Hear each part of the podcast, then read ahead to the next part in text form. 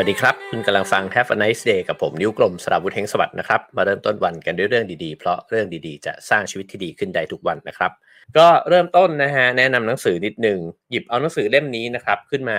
ชวนคุยกันแล้วก็เล่าสู่กันฟังหนังสือชื่อว่า The Positive Shift นะครับหรือว่าฉบับภาษาไทยตั้งชื่อว่า Reset ความคิดพิชิตความสุขนะฮะผู้เขียนก็เป็น professor เกี่ยวกับด้านจิตวิทยานะครับคือแคทเธอรีนเอ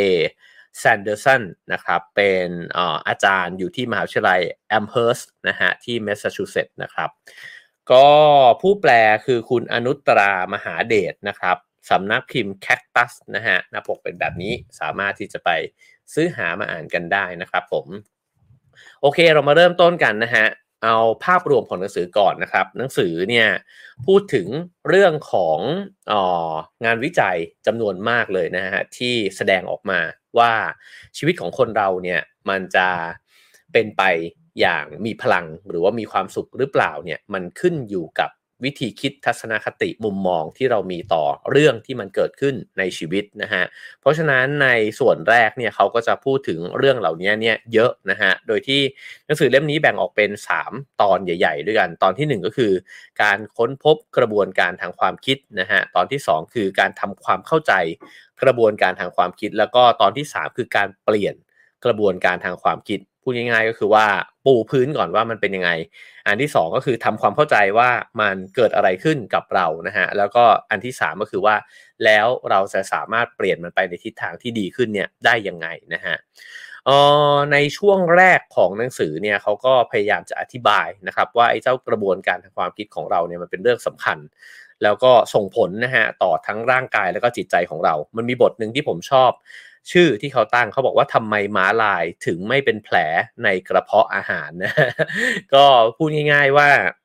เขาเปรียบเทียบไอ้เจ้าวิธีคิดของมนุษย์เนี่ยที่มันคิดแล้วก็สามารถที่จะจินตนาการถึงเรื่องต่างๆนะครับ แล้วก็เสริมเติมความเครียดให้กับตัวเอง เพราะว่าเราก็แบกความเครียดจากในอดีต แล้วก็คิด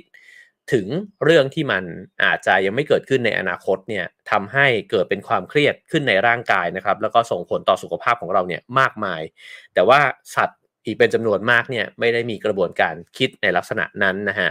เพราะฉะนั้นเนี่ยออสิ่งเหล่านี้เนี่ยมันมีผลมากแล้ววันนี้เราจะมาคุยกันนะครับว่า ไอ้เจ้าบุคลิกภาพตั้งแต่แรกเกิดเลยเนี่ยรวมถึงวิถีในการที่เราใช้ชีวิตแล้วก็การมีความคิดของตัวเราเนี่ยนะฮะมันส่งผลยังไงบ้างกับชีวิตทั้งหมดของเราเลยนะครับ เริ่มต้นในบทที่5นะฮะผมชอบชื่อบทอีกแล้วนะครับ บทที่5เนี่ยเขาตั้งชื่อถึงตัวละครในวรรณกรรมเยาวชน นั่นก็คือเรื่องภูนั่นเอง หรือหมีพูห์ที่เรารู้จักกันดีนะครับ เขาตั้งชื่อบทว่าคุณเป็นทิกเกอร์หรืออียอ บุคลิกภาพมีความสำคัญนะฮะออลองถามตัวเองดูก็ได้ว่าตัวเองเป็นทิกเกอร์หรือว่าอียอมากกว่ากันนะครับ ถ้าเรายังพอจำกันได้ในพูห์เนี่ยทิกเกอร์มันก็จะเป็นเสือที่มันลัลลานะครับ ส่วนอียอเนี่ยเป็นลา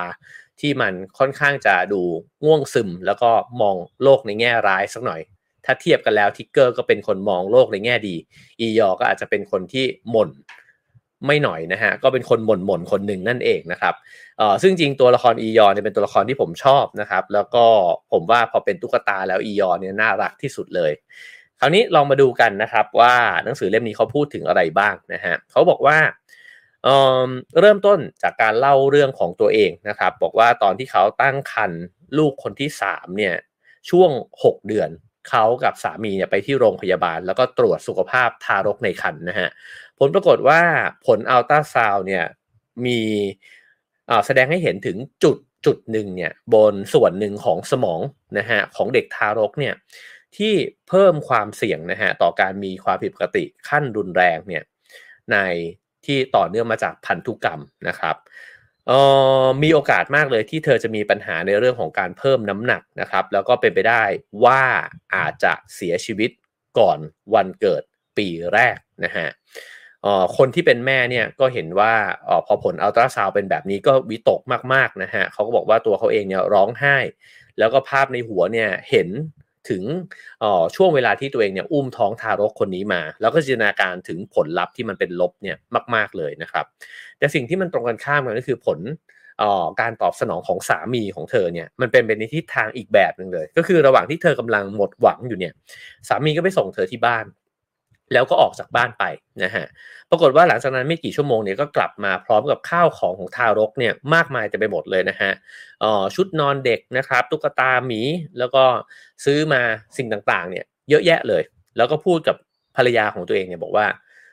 ไอ้เจ้าเบบี้คนเนี้ยนะฮะจะปลอดภัยเออแล้วสุดท้ายเนี่ยในตอนนี้เธอก็อัปเดตให้ฟังนะครับ ว่าตอนนี้เนี่ยทารกคนนี้ก็คลอดออกมาด้วยน้ำหนัก 8 ปอนด์กว่า นะครับก็ถือว่าเป็นน้ำหนักที่ปกตินั่นเองนะครับ แล้วก็เป็นเติบโตขึ้นมาเป็นเด็กผู้หญิงวัย 14 ปีที่แข็งแรงมากอ่าตรงนี้จะเห็นว่าเธอยกตัวอย่างชีวิตตัวเองขึ้นมาให้เห็นว่าในเหตุการณ์แต่ละเหตุการณ์นะครับ มันก็จะมีคนที่เป็นเหมือนกับตัวเธอเอง แล้วก็เป็นเหมือนกับสามีของเธอเนี่ยอยู่เรื่อย นะฮะผมว่าเราเห็นสิ่งเหล่านี้อยู่ในทุกแวดวงทุกสังคมนะครับ ในบ้านเราเจอเรื่องราวเดียวกัน ก็จะมีคนที่บอกว่า เอ้ย ไม่เป็นไรหรอกกับอีกคนหนึ่งโหเฮ้ยนี่มันเรื่องใหญ่นะเว้ยอะไรเงี้ยนะครับ ในที่ทำงานในสังคมก็เช่นกันนะครับทำไมถึงเป็นแบบนั้นเขาก็อธิบายแบบนี้ครับ บอกว่าคนบางคนเนี่ยอย่างเช่นสามีของตัวเธอเองเนี่ยนะฮะก็ดูเหมือนว่าจะสามารถหาแสงสว่างเนี่ยในความมืดได้อย่างน่ามหัศจรรย์ ได้ในทุกเหตุการณ์นะครับ ส่วนคนอื่นๆ รวมถึงตัวเธอเอง ก็อาจจะไม่พบแสงสว่างเนี่ยโดยธรรมชาติ และโดยธรรมชาติของคนแบบนี้นะฮะก็พูดง่ายๆว่าคนมองโลกในแง่ดีกับมองโลกในแง่ร้ายเนี่ยคนที่เป็นอียอเนี่ยก็จะหมกมุ่นนะฮะแล้วก็ครุ่นคิดถึงเหตุการณ์แย่ๆ ในอดีต มันก็เหมือนกับถูกรีเพลย์เนี่ยในหัวสมองของเราซ้ำๆนะครับ แล้วเราก็จะนำไปสู่การจินตนาการถึงผลลัพธ์ที่มันแย่ที่สุด เท่าที่มันจะเป็นไปได้ เพราะฉะนั้นเนี่ยอดีตเล่นงานเราต่อเนื่อง แล้วอดีตก็ส่งผลถึงอนาคตที่เราจะคิดถึงมันในแง่ที่ไม่ค่อยดีอีกด้วยนะครับ คราวนี้ลองมาดูว่าหัวข้อที่เขาตั้งชื่อว่าพลังแห่งการคิดบวกเนี่ยนะฮะไอ้คำว่าคิดบวก ผมว่าอยากชวนกันนิยามสักนิดหนึ่งก่อน เพราะทุกวันนี้ก็มีการพูดถึงเรื่องเอ่อ toxic positive thinking นะฮะว่าเออเวลาที่คนเราคิดบวกแบบที่มันหลอกตัวเองเนี่ยมันส่งผลให้เป็นพิษกับตัวเองเนี่ยมากกว่า ผมเห็นด้วยเต็มๆนะฮะแต่ผมคิดว่าเเวลาที่เราจะบอกว่าคิดบวกเนี่ยมันต้องแยกแยะนิดหนึ่งว่ามันไม่ใช่วิธีคิดแบบหลอกตัวเอง แต่มันคือการมองเห็นความเป็นจริง ในลักษณะที่มันเอ่อครบครบรอบของมันนะฮะคือเห็นมันแบบรอบด้านจริง ๆ เพราะเวลาที่เรามองอะไรในลักษณะที่มันแคบ หรือว่าพยายามที่จะชี้เฉพาะไปในเรื่องที่มันร้ายเท่านั้นเนี่ยอันที่จริงผมคิดว่ามันเป็นโลกที่มันเป็นวิธีการมองโลกที่ไม่สมจริงด้วยซ้ำเพ ราะมันคือการมองโลกในแง่ร้ายแบบตัดเรื่องดีเนี่ยออกไปหมดเลยนะฮะส่วนในอีกด้านหนึ่งก็ไม่ดีเช่นกัน เช่นไม่เห็นด้านร้ายเลยของชีวิตสังคมแล้วก็โลกใบนี้นะครับแล้วก็มองว่าทุกอย่างมันดีไปหมดเลย อันนั้นก็ลาเวนเดอร์ไปหน่อยใช่ไหมฮะแต่อันที่จริงเนี่ยการมองโลกตามแง่ความเป็นจริงคือการที่ไม่ทอดทิ้งมุมมองที่เป็นบวก หรือว่าเรื่องที่มันดีที่มันยังเหลืออยู่ แล้วก็โอกาสที่มันจะเปลี่ยนแปลงไปในทิศทางที่ดีเนี่ยด้วยนะฮะเพราะฉะนั้นก็เลยอยากจะนิยามเรื่องของการคิดบวกนะฮะในมุมมองของผมเนี่ยผมคิดว่ามันเป็นแบบนั้นนะครับ คราวนี้หนังสือเล่มนี้เขาก็บอกว่า ลองนึกถึงช่วงเวลานะฮะที่คุณเนี่ยอารมณ์ดีมากๆ ลองนึกถึงวันที่เรานอนพอตื่นมาแล้วเอ้ยทุกอย่างมันดูดีไปหมดเลยนะฮะมันเริ่มต้นวันด้วยดีเนี่ย ในวันนั้นเนี่ยแม้ว่าเราจะเผชิญกับเรื่องราวที่มันอาจจะน่าหงุดหงิดใจ เช่น ขับรถออกไปแล้วรถก็รถติดนะฮะหรือว่าเจอคนมาเบียด หรือแซงคิวตอนที่ต่อคิวรถไฟฟ้าอะไรแบบนี้อยู่เนี่ยนะครับ คือมันมีเหตุการณ์แบบนี้เนี่ยเกิดขึ้นเนี่ยอยู่เรื่อยๆ ในชีวิตประจำวันของเราเนี่ยอยู่แล้วนะฮะแต่ทำไมในบางวันเนี่ยเรารู้สึกกับมันโอเคอะและในบางวันเนี่ยเรารู้สึกแบบโคงโคตรหงุดหงิดเลยนะฮะ ความแตกต่างตรงนี้เนี่ยผู้เขียนเขาบอกว่ามันก็เกิดขึ้นจากพื้นฐานในสภาพอารมณ์ของเราในแต่ละวันนั่นเอง ถ้าวันไหนเรามีพื้นฐานสภาพอารมณ์เนี่ยที่ค่อนข้างโอเคนะฮะเราจะสังเกตตัวเองได้เลยครับว่าเรารับมือกับเรื่องน่าหงุดหงิดในชีวิตเนี่ยได้ดีฉะนั้นเนี่ยไอ้เจ้าพื้นฐานทางอารมณ์เนี่ยนะฮะมันก็เลยเป็นเรื่องสำคัญมาก เพราะว่าในสถานการณ์ที่เราเจอนะฮะสถานการณ์เดียวกันเลยเนี่ย เราเองตัวเราเองเนี่ยก็รับมือกับมันได้ดีและไม่ดีเนี่ยแตกต่างกัน เพราะฉะนั้นตรงนี้เนี่ยผมออยากจะลองชวนเจาะลงไปนะครับ ว่าหนังสือเล่มนี้เล่าถึงประเด็นสำคัญอะไรมา 2 ประเด็นแล้วนะฮะประเด็นที่ 1 ก็คือว่าพื้นฐานทางอารมณ์แบบลักษณะเฉพาะตัวของแต่ละคนเลยนะฮะหมายความว่าคนบางคนเนี่ยมีการมองโลกในแง่ดีเป็นพื้นฐานทางอารมณ์ของตัวเองเนี่ยอาจจะพูดได้เลยก็ได้ว่ามาตั้งแต่แรกเกิด หรือมาจากการที่เขาเนี่ยผ่านประสบการณ์ชีวิตที่มันค่อนข้างโอเคมานะฮะแต่ในขณะเดียวกัน แม้ว่าคนจะมี 2 แบบก็คือ โดยพื้นฐานแล้วมองโลกในแง่ดี กับโดยพื้นฐานแล้วเนี่ยอาจจะมองโลกในแง่ร้ายนะครับ แต่ในแต่ละวันของแต่ละคนเนี่ยก็ยังมีอารมณ์พื้นฐานในดีเทลเนี่ยที่มันแตกต่างกันอีกเช่น คนมองโลกในแง่ร้ายบางวันอาจจะอารมณ์ดี แล้วก็รับมือสิ่งต่างได้ดีก็ได้นะครับ คราวนี้ผมชอบคำพูดหนึ่งนะฮะเขาบอกว่าซิกมุนฟรอยเนี่ยเคยเล่าถึงผู้ชายคนหนึ่งนะครับที่พูดกับภรรยาของตัวเองเนี่ยบอกว่าถ้าเราคนหนึ่งนะฮะตายไปเนี่ย ผมจะย้ายไปปารีส ผมโคตรชอบประโยคนี้เลยนะฮะคือมันสะท้อนถึงความคิดของผู้ชายคนนี้ได้แบบชัดเจนมาก ถ้าเราคนหนึ่งในเราสองคนเนี่ยนะฮะถ้ามีใครตายไปเนี่ย ผมจะย้ายไปอยู่ปารีสสุดยอดจริงนะฮะคือมันเป็นการคำพูดที่เหมือนกับพูดออกมาโดยไม่รู้ตัว ในความหมายไม่คือว่ามึงตายก่อนกูแน่นอน เพราะว่ากูจะย้ายไปปารีสนะฮะเพราะฉะนั้นนี่คือมันอาจจะเป็นโจ๊กอันหนึ่งก็ได้เป็นมุกตลกก็ได้นะฮะที่สะท้อนให้เห็นว่า คนมองโลกในแง่ดีอะยังไงมันก็มองโลกในแง่ดีอะกระทั่งพูดถึงความตายเนี่ยก็ยังคิดว่าเมียตายก่อนนะ แล้วก็ฉันจะได้ย้ายไปอยู่ปารีสด้วยนะครับ เพราะฉะนั้นสิ่งเหล่านี้มันเป็นเรื่องที่น่าสังเกต ผมว่าอย่างแรกเลยเนี่ยอาจจะลองสังเกตตัวเองดูก็ได้นะครับ ว่าโดยพื้นอารมณ์เราทั่ว ๆ ไปแล้วเนี่ยเรารู้ตัวเองอยู่แล้วละครับ ว่าเรามองโลกในแง่ร้าย หรือว่ามองโลกในแง่ดีมากกว่ากันนะครับ และสิ่งที่มันอาจจะเป็นประโยชน์มากกว่านั้นก็คือว่าถ้าเราสามารถเซตอารมณ์ของตัวเองในแต่ละวันเนี่ยให้มันเป็นไปในด้านสว่างได้มากกว่ามืด เราจะมีอารมณ์พื้นอารมณ์นะฮะในการรองรับเหตุการณ์ต่างๆ ในวันนั้นเนี่ยได้ดีมากขึ้นด้วยนะครับ หนังสือเล่มนี้เนี่ยโปรยปกหลังไว้อย่างอาจหารมากๆนะฮะปกหลังเนี่ยเขาโปรยบอกว่า ถ้าคุณเป็นคนมองโลกในแง่ดี คุณไม่ต้องหยิบหนังสือเล่มนี้กลับบ้านก็ได้ นี่แต่วักต่อมาเขาบอกว่าแต่ถ้าไม่ได้เป็นแบบนั้น ซึ่งเราค่อนข้างแน่ใจว่าใช่ หนังสือเล่มนี้เนี่ยจะชี้ทางให้คุณได้นะครับ ก็ ก็น่าสนใจทีเดียวนะฮะว่าเราเห็นตัวเองว่ามองโลกในแง่ร้ายหรือว่าแง่ดีมากกว่ากันนะครับคราวนี้บอกว่าความสามารถในการมองโลกในแง่ดีอย่างสม่ำเสมอเนี่ยหมายความว่าพวกเขาเนี่ยตอบสนองต่อความท้าทายของชีวิตนะฮะกระทั่งในเรื่องเหตุการณ์ที่มันอาจจะรับมือได้ยากเนี่ยได้ดีกว่า ไม่ว่าจะเป็นการวินิจฉัยเจอว่าเป็นมะเร็งนะฮะหรือคู่ชีวิตเนี่ยต้องตายจากไป ผมเนี่ยนึกถึงคุณหมอกฤษไทยนะครับถ้าได้อ่านหนังสือสู้ดีว่าของคุณหมอเนี่ยก็จะเห็นว่า คุณหมอรับมือกับข่าวร้ายในเรื่องของมะเร็งเนี่ยได้ดีมากๆนะฮะคือแน่นอนว่ามันมีความสั่นคลอนลงไป แต่ว่าเขาเนี่ยฮึดสู้มาก แล้วก็มีความรู้สึกว่าอ๋อไอ้เจ้าเหตุการณ์นี้เนี่ยมันก็ได้มอบบทเรียนบางอย่างกับเขา แล้วก็พยายามที่จะสู้จนหยดสุดท้ายจริงๆนะฮะเพราะฉะนั้นมันก็เป็นทัศนคติของคนที่เจอในเรื่องราวที่เหมือนกันนะฮะแต่ว่ามีความรู้สึกต่อเรื่องนั้นเนี่ยที่แตกต่างกัน คราวนี้บอกว่าออ ข่าวดีก็คือว่าเราทุกคนนะฮะสามารถตอบสนองต่อความท้าทายในชีวิตเนี่ยในลักษณะที่เป็นบวกได้มากขึ้น ด้วยการฝึกฝน และนี่ก็คือเหตุผลที่ผมนำเรื่องนี้เนี่ยมาเล่าสู่กันฟังในวันนี้นะครับ เพราะว่าคิดว่าอ๋อมันก็เป็นการให้ความหวังกับทุกคนด้วยนะฮะว่าเราเนี่ยแม้ว่าโดยพื้นอารมณ์จะเป็นยังไง เราฝึกตัวเองได้ แล้วเดี๋ยวจะบอกนะครับว่าฝึกได้ด้วยวิธีอะไรบ้าง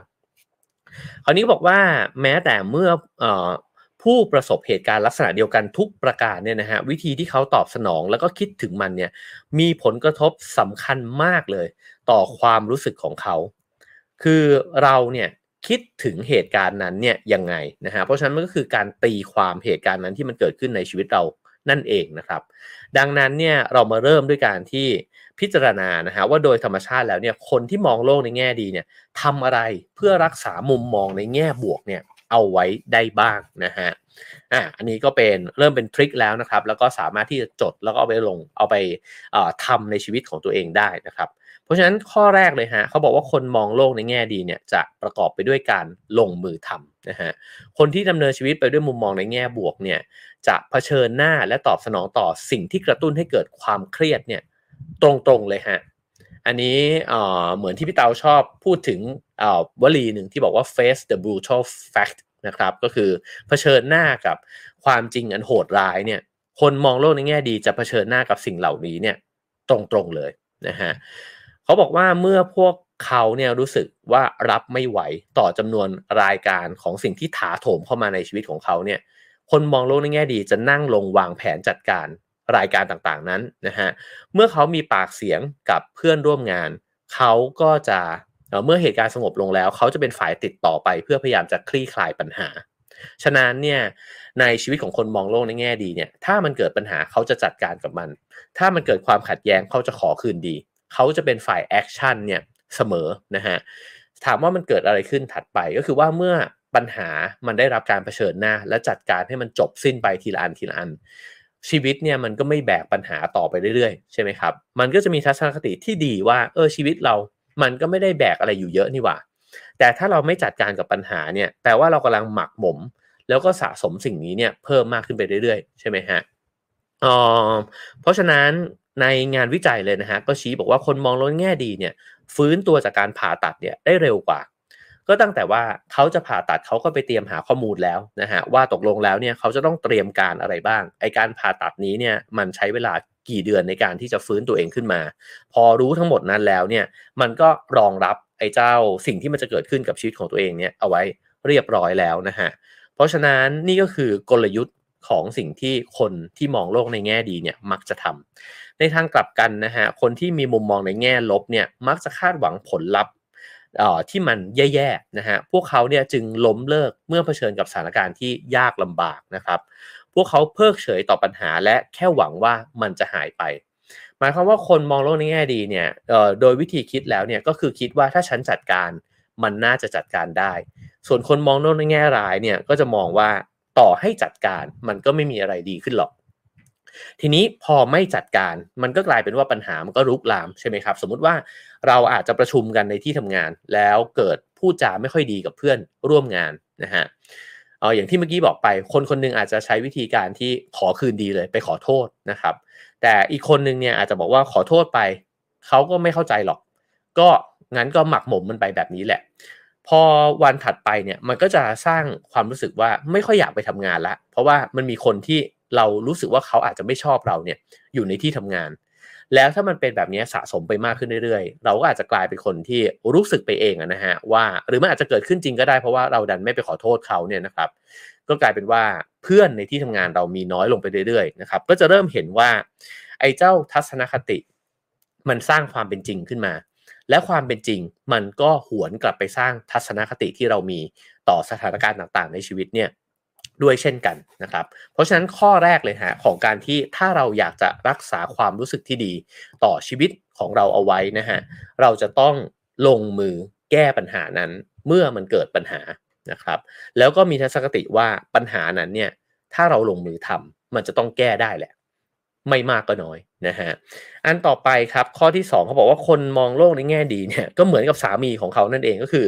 หาแสงสว่างในความมืดเนี่ยเจอเสมอ แล้วเขาก็เล่าถึงลูกชายของตัวเองชื่อแอนดรูนะครับเป็นคนที่ทำคะแนนสอบในวิชาภาษาสเปนเนี่ยได้แบบเรียกได้ว่าห่วยก็ได้นะฮะคือเต็มร้อยเนี่ยได้เกรดห้าสิบอะก็คือไม่ใช่คาบเส้นนะฮะเพราะว่าห้าสิบมันคือ F นะครับ ทีนี้เนี่ยแม่ก็เลยบอกว่าโอ้โหแย่แล้วว่ะลูกเนี่ยเรียนสอบได้ 50 แบบนี้นะครับ ปรากฏว่าพอผ่านไปถึงสอบปลายภาค เพราะว่าตอนกลางภาคเนี่ยได้ 50นะฮะปลายภาคลูกชายโทรมาครับ แล้วก็บอกด้วยเสียงตื่นเต้นเลยบอกโอ้แม่ครับ วันนี้คะแนนสอบภาษาสเปนออกแม่ก็ใจฟูเลยบอกโหเสียงแบบนี้มานี่คะแนนดีแน่นอนนะฮะลูกบอกผมสอบได้ 58 ครับ ดีใจมาก แม่ก็บอกเฮ้ยแกดีใจอะไรเนี่ย58นี่มัน F นะนะฮะก็คือ58มันก็ยังไม่พ้น F เลย ลูกชายตอบกลับมาครับบอกว่าเฮ้ยแต่มัน F บวกนะแม่ คือมันเป็น F ที่ดีขึ้นน่ะ แล้วเธอก็บอกว่าโอ้โห เธอฟังแล้วก็รู้สึกว่าไม่รู้จะตอบลูกชายยังไงเลยนะฮะแต่รู้สึกว่าลูกชายเนี่ยเหมือนสามีเลย คือแม้กระทั่งได้ F อะแต่ก็ยังอุตส่าห์มีคำนิยาม F บวกเนี่ยได้อยู่ ฉะนั้นคนแบบนี้เนี่ยมันมีอยู่จริงนะฮะ ก็คือคนที่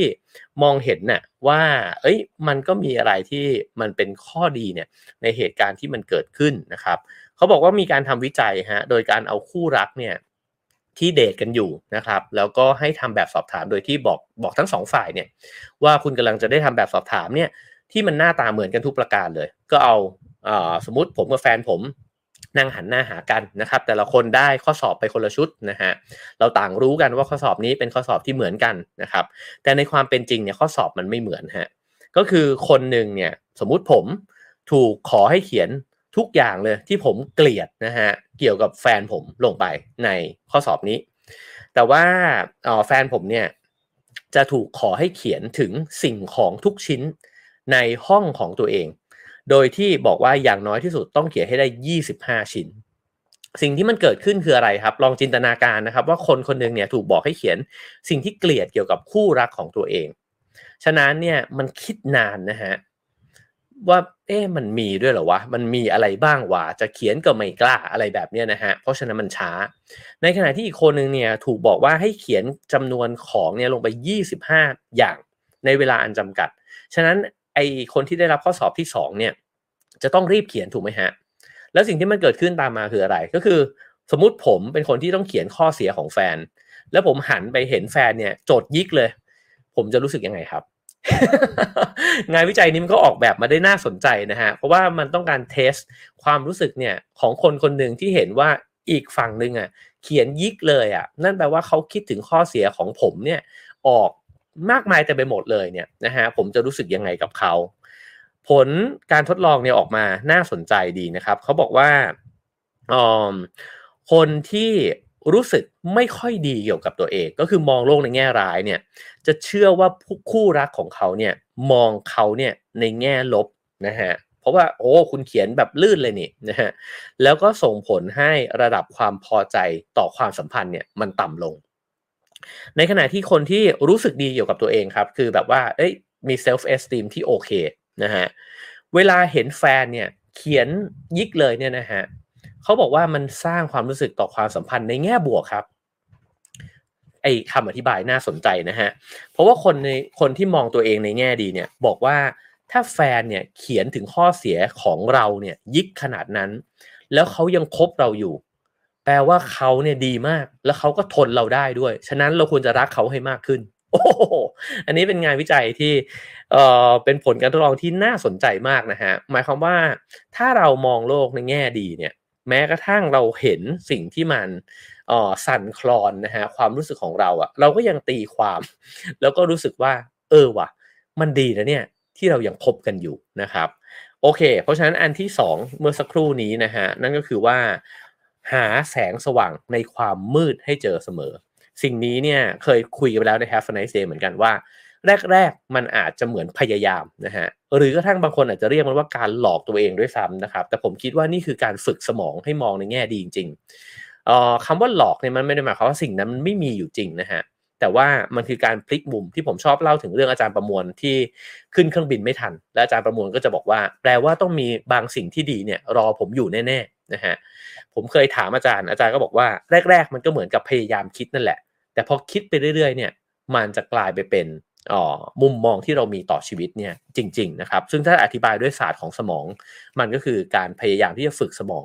ให้เรากลายเป็นคนที่หาแสงสว่างนั้นเจอ แล้วก็โดยอัตโนมัติด้วยนะครับ คราวนี้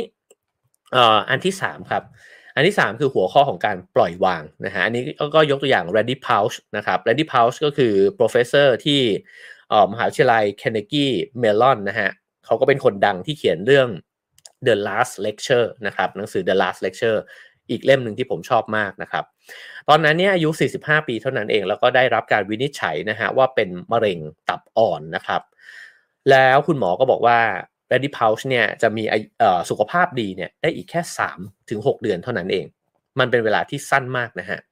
ตอนที่เขาขึ้นไปเลคเชอร์ครั้งสุดท้ายเขาก็พูดบอกว่า อย่าประเมินความสำคัญของการหาความสนุกเนี่ยต่ำเกินไป ผมรู้ดีว่าผมเนี่ยกำลังจะตายอยู่แล้ว ผมก็จะหาความสนุกใส่ตัว และผมเนี่ยก็จะหามันทุกวันนะฮะเพราะไม่มีวิธีอื่นให้ใช้ชีวิตที่ดีไปกว่านี้อีกแล้ว ฉะนั้นในช่วงเวลาที่คนเราเนี่ยรู้ว่าตัวเองเหลือเวลาอยู่น้อย เราจะหาความสนุกใส่ตัวนะฮะแต่ในช่วงเวลาที่เราไม่ค่อยตระหนักว่าเออดูเหมือนว่าเราจะมีชีวิตไปอีกยาวนาน หรือมันก็มีชีวิตไปวันๆอะไรแบบนี้นะครับ เราไม่ค่อยได้หาความสนุกหรือว่าความสุขเนี่ยใส่ตัวสักเท่าไหร่ แล้วเราก็มักจะโฟกัสไปกับสิ่งที่เราอ๋อรับมือแบกรับปัญหาอยู่นะฮะเพราะฉะนั้นไอ้เส้นแบ่งตรงนี้เนี่ยมันคือเส้นแบ่ง ที่ยอดฮิตนั่นเอง ว่าในชีวิตเราเนี่ยตกลงแล้วมันแบ่งออกเป็นสิ่งที่เราควบคุมได้ กับสิ่งที่เราควบคุมไม่ได้ ถ้าตามคำแนะนำของ Randy Pausch ก็คือว่าไอสิ่งที่ควบคุมไม่ได้พยายามวางมันให้เร็ว แล้วก็หันมาให้ความสนุกนะฮะหรือพาตัวเองไปสู่ จุดที่มันสนุกเนี่ยของสิ่งที่เราควบคุมได้จะดีกว่า ความสามารถในการปล่อยวางแบบนี้นะฮะก็เป็นสิ่งที่ช่วยทำให้ผู้คนรักษามุมมองในแง่บวกเอาไว้ โดยเฉพาะในช่วงเวลาที่เขาเนี่ยควบคุมสถานการณ์ไม่ได้โดยสิ้นเชิงนะฮะอันนี้ผมเขียนไว้ในหนังสือเล่มใหม่โดยละเอียดเลยนะครับ ถึงเรื่องนี้นะครับ แล้วก็คิดว่า ถ้าเรารับมือกับสถานการณ์ที่ควบคุมไม่ได้เนี่ยได้ด้วยทัศนคติในแง่ที่มันยังเป็นแสงสว่างอยู่นะครับ มันจะเพิ่มพลังให้กับเราเนี่ยมหาศาลหนังสือเล่มนี้พูดถึงเหตุการณ์แผ่นดินไหวนะครับ แล้วก็บอกว่า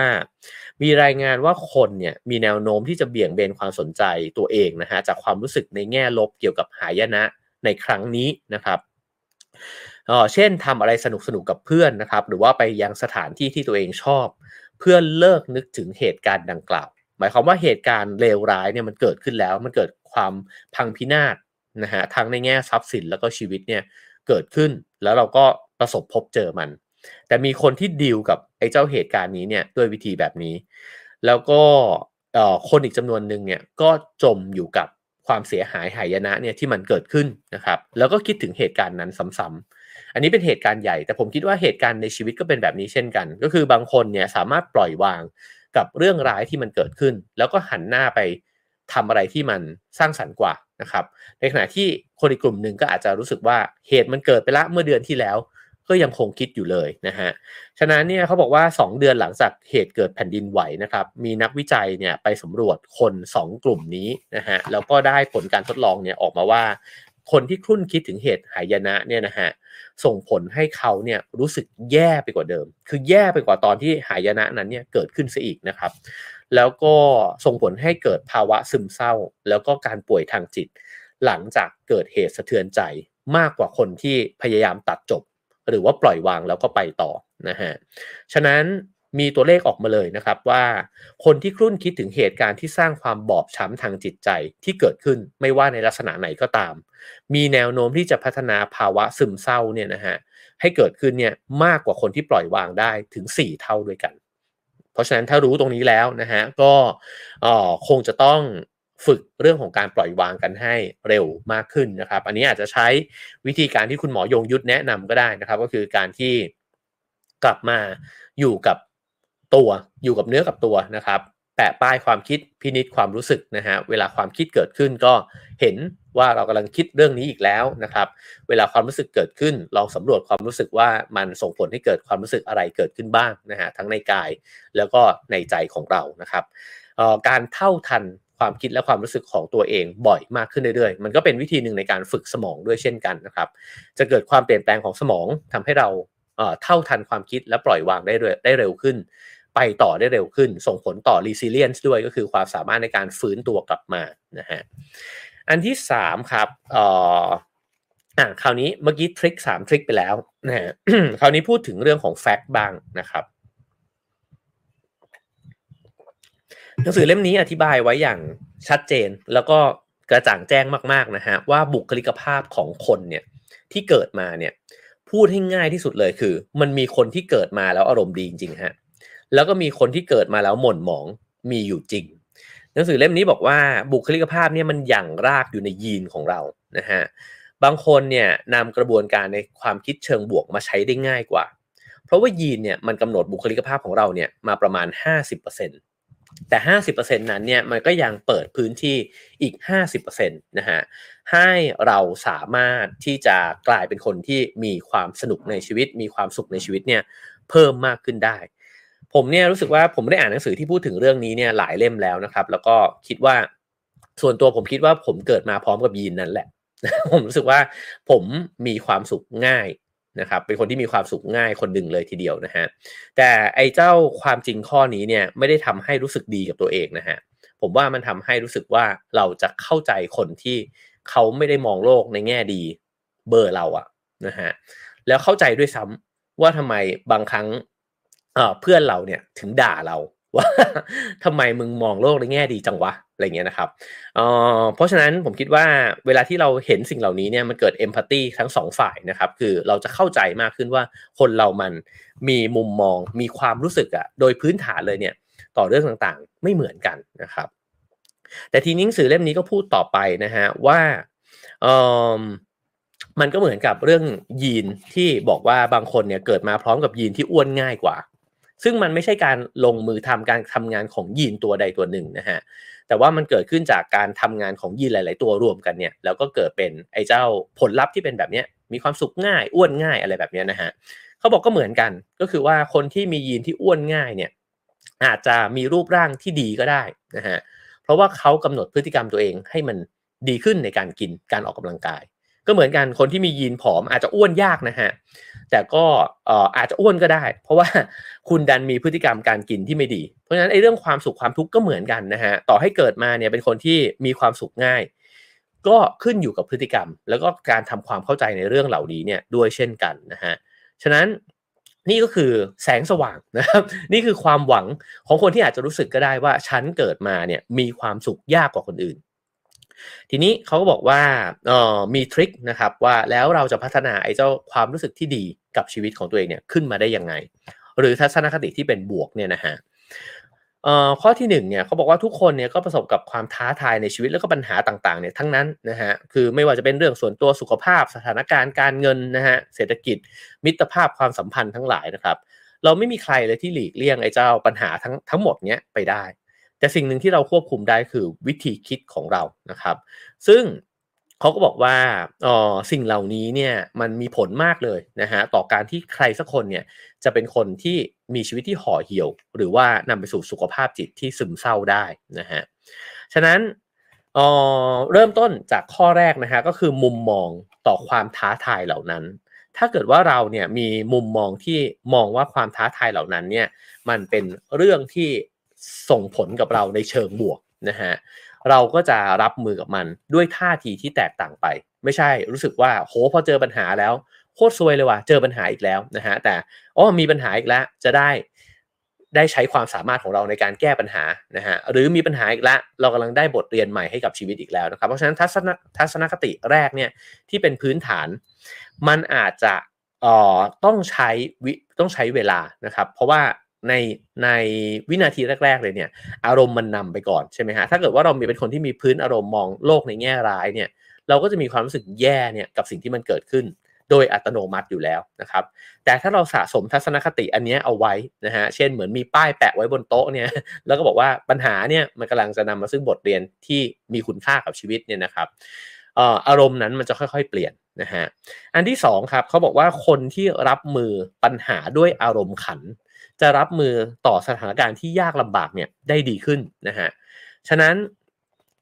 หลายคนเลยครับที่หงุดหงิดกับเรื่องที่มันเล็กมากๆ แล้วมันสะสมไปเป็นตัวตนที่เป็นคนขี้หงุดหงิด เช่นวันนี้มันร้อนจังเลยนะครับ หรือว่าพนักงานให้บริการเนี่ยอาจจะทำน้ำหกใส่เสื้อนะครับ ในนี้เนี่ยเขาก็พูดบอกว่า ในขณะที่คนอีกคนหนึ่งเนี่ยเป็นคนที่มีอารมณ์ขัน แล้วเวลาถูกพนักงานทำน้ำหกใส่เสื้อเขาหัวเราะออกมาเลยเฮ้ยเย็นดีว่ะเออไม่เป็นไรเออน้องระวังหน่อยละกันอะไรเงี้ยนะฮะคือผมว่ามันมีอยู่จริงอะนะครับ เพราะฉะนั้นสิ่งเหล่านี้หนึ่งก็คือคนบางคนมันเกิดมาเป็นแบบนั้นนะฮะก็ไม่ต้องไปงงกับเขาอันที่สองคือคนบางคนฝึกมาแบบนั้นครับ คือฝึกให้หัวเราะ แล้วก็หัวเราะเนี่ยได้ง่ายขึ้น เพราะฉะนั้นเนี่ยในสถานการณ์ที่มันยากลำบากเนี่ย บางคนก็ ใช้วิธีนี้เนี่ยได้ด้วยเช่นกันนะครับแล้วเขาบอกว่าเสียงหัวเราะเนี่ยเป็นยาขนานดีที่สุด อันที่3ครับคือเวลาที่เราเผชิญกับปัญหาต่างๆเนี่ยให้พยายามถามว่ามีประโยชน์อะไรเกิดขึ้นบ้างนะฮะเช่น เครื่องบินดีเลย์นะครับเขาบอกว่าลองถามถ้าเราบอกว่า โอ้แย่จังเลยเนี่ยมันเบื่อหน้าเบื่อจังเลยต้องรอไปอีกชั่วโมง 2 ชั่วโมงนะครับแต่ก็บอกว่าอะลองคิดว่าไปหาหนังสือดีๆ มาอ่านสักเล่มได้ไหม นะฮะมันก็จะเป็นช่วงเวลาที่ดีขึ้นมาทันที หรือไหนๆก็ไม่มีอะไรทำล้วโทรไปหาเพื่อนที่คิดถึงสักคนได้ไหมก็จะได้ใช้เวลาเนี้ยในการสารสัมพันธ์นะครับ